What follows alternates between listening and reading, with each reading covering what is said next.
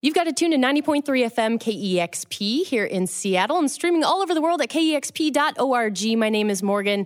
Very glad to be down in the live room with the band Cigarettes After Sex, one of my favorite albums of the year so far. Very glad to have them in studio. Welcome. Thanks a lot. Thanks for having us. Love to hear a couple songs from you. Sure. Take it away.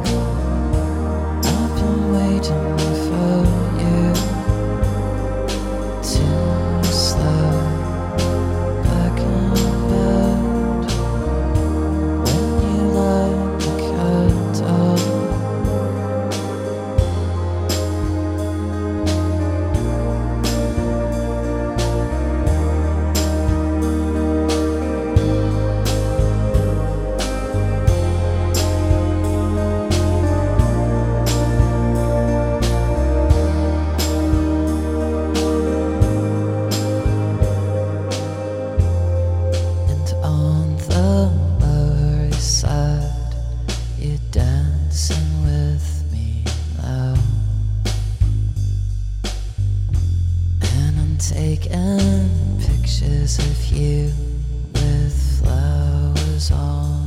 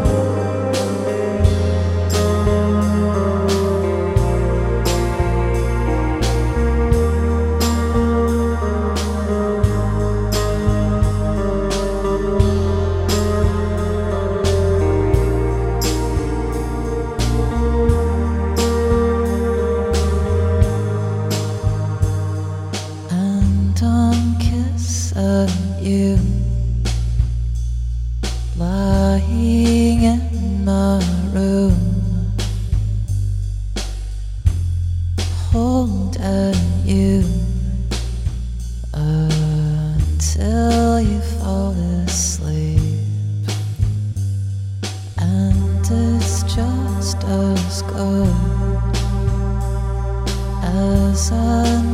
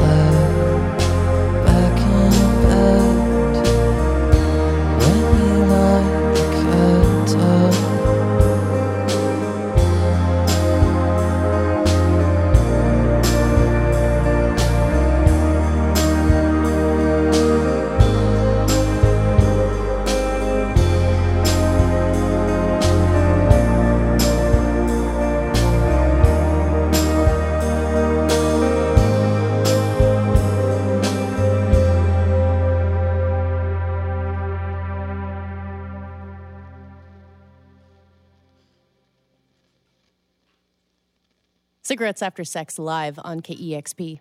The song's called Sunsets.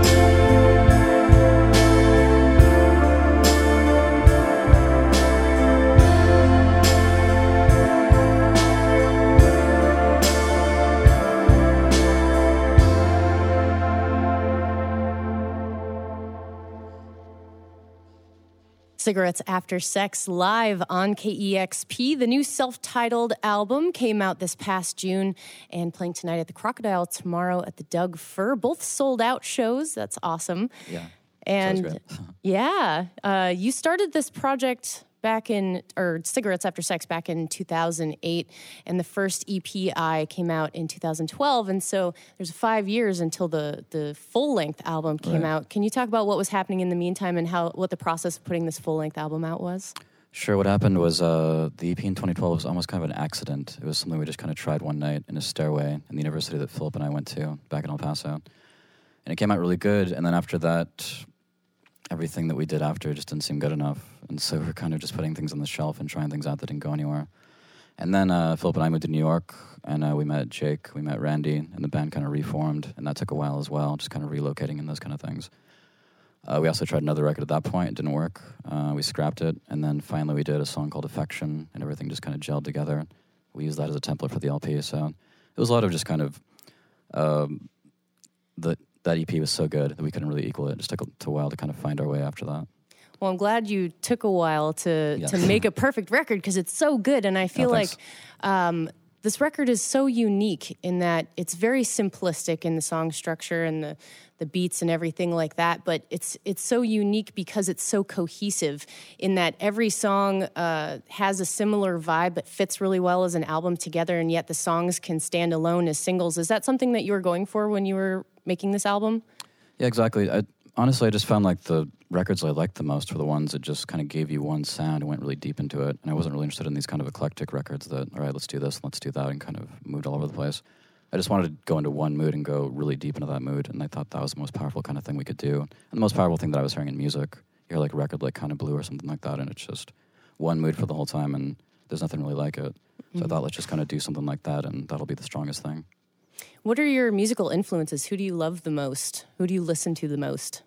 Um, it's strange. Almost sometimes like the biggest influences are the ones you don't really listen to that much because they kind of made such an impact. You kind of have it like you kind of go to it at a certain time. But the biggest ones for me were Francoise Hardy. Um, her record La Question was like a huge influence on the sound of cigarettes, just like that kind of going back to cohesive records, like just a, a great record throughout that kept this one kind of vibe that nothing else sounds like.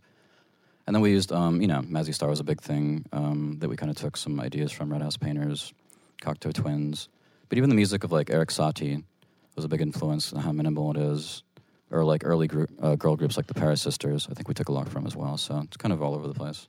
Yeah, that's really cool. And uh, I feel like the lyrics in the record are very unique and cohesive in that way as well. And they strike me as almost cinematic because uh, obviously the overarching theme of the of the uh, lyrics is love. It's a Right. it's sort of an album about uh, love and time, periods of time and love. Um, but there also feels like repetition in ideas and like uh, you mentioned helicopters crashing a couple of different times and it feels very cinematic and like um, there are places in each song but also you're like remembering and it's voyeuristic in a way is that something you were thinking about when you were writing the lyrics Yeah, I thought like there's a record like Nebraska by Springsteen where like he kind of repeats like the same kind of words a lot, and I thought it like made the record sound like really like as one piece.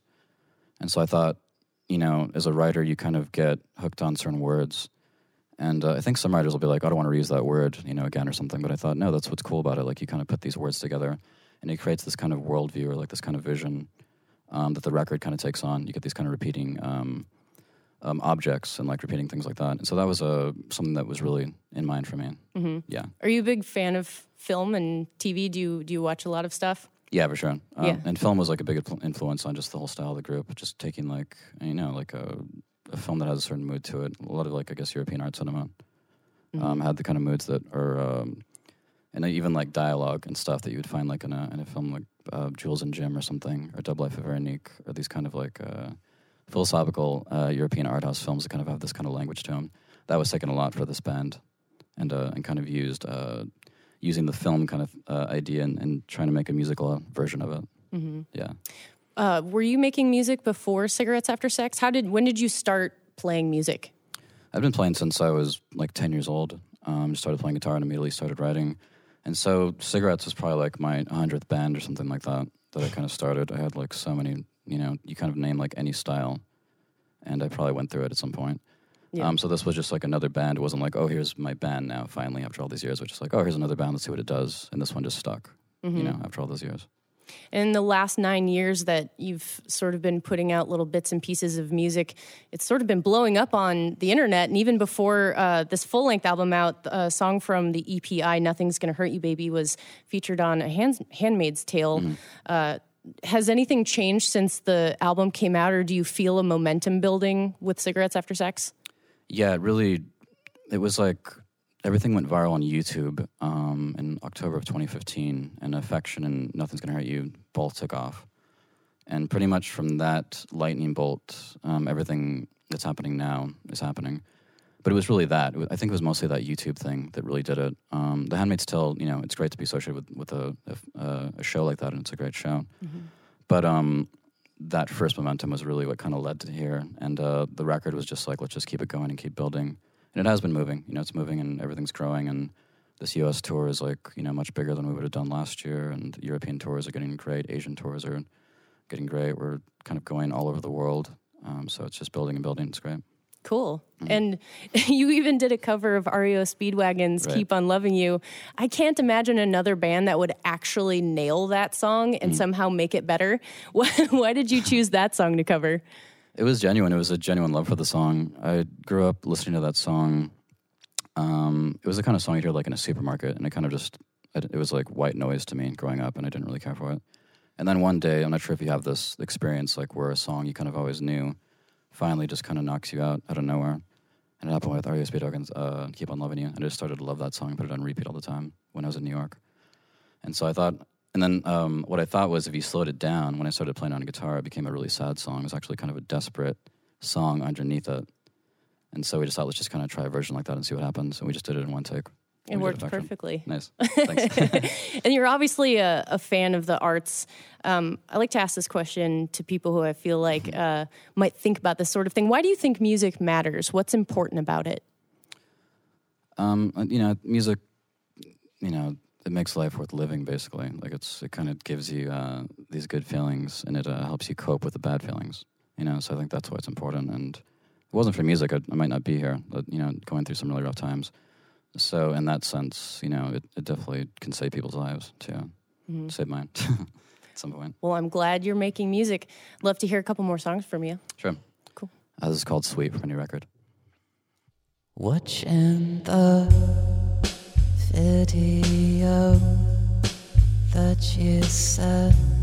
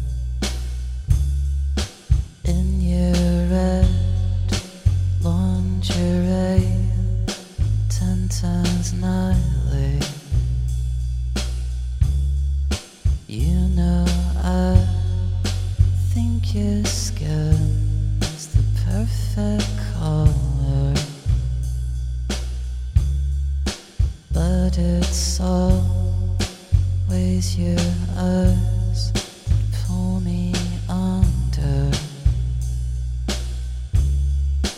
It's so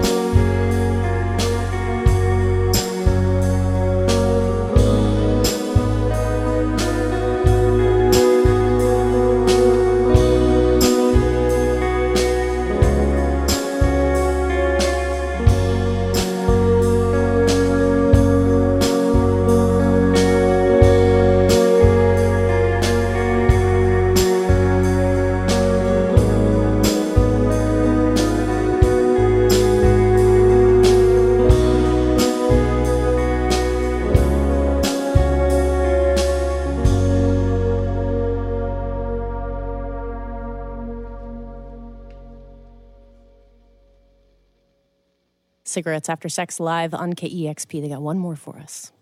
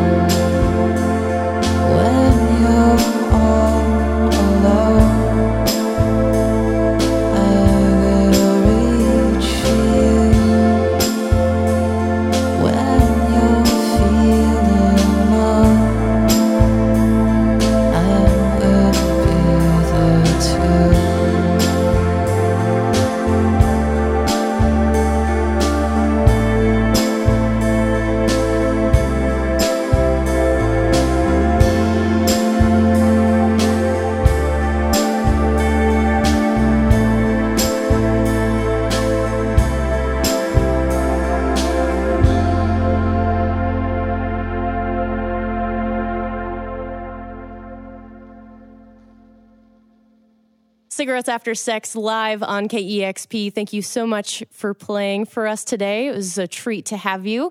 And for all you listeners out there, definitely go pick out pick up their new album cigarettes after sex highly recommend checking it out and uh, check them out in a city near you along the way of their tour and keep it tuned right here to the station where the music matters 90.3 fm kexp seattle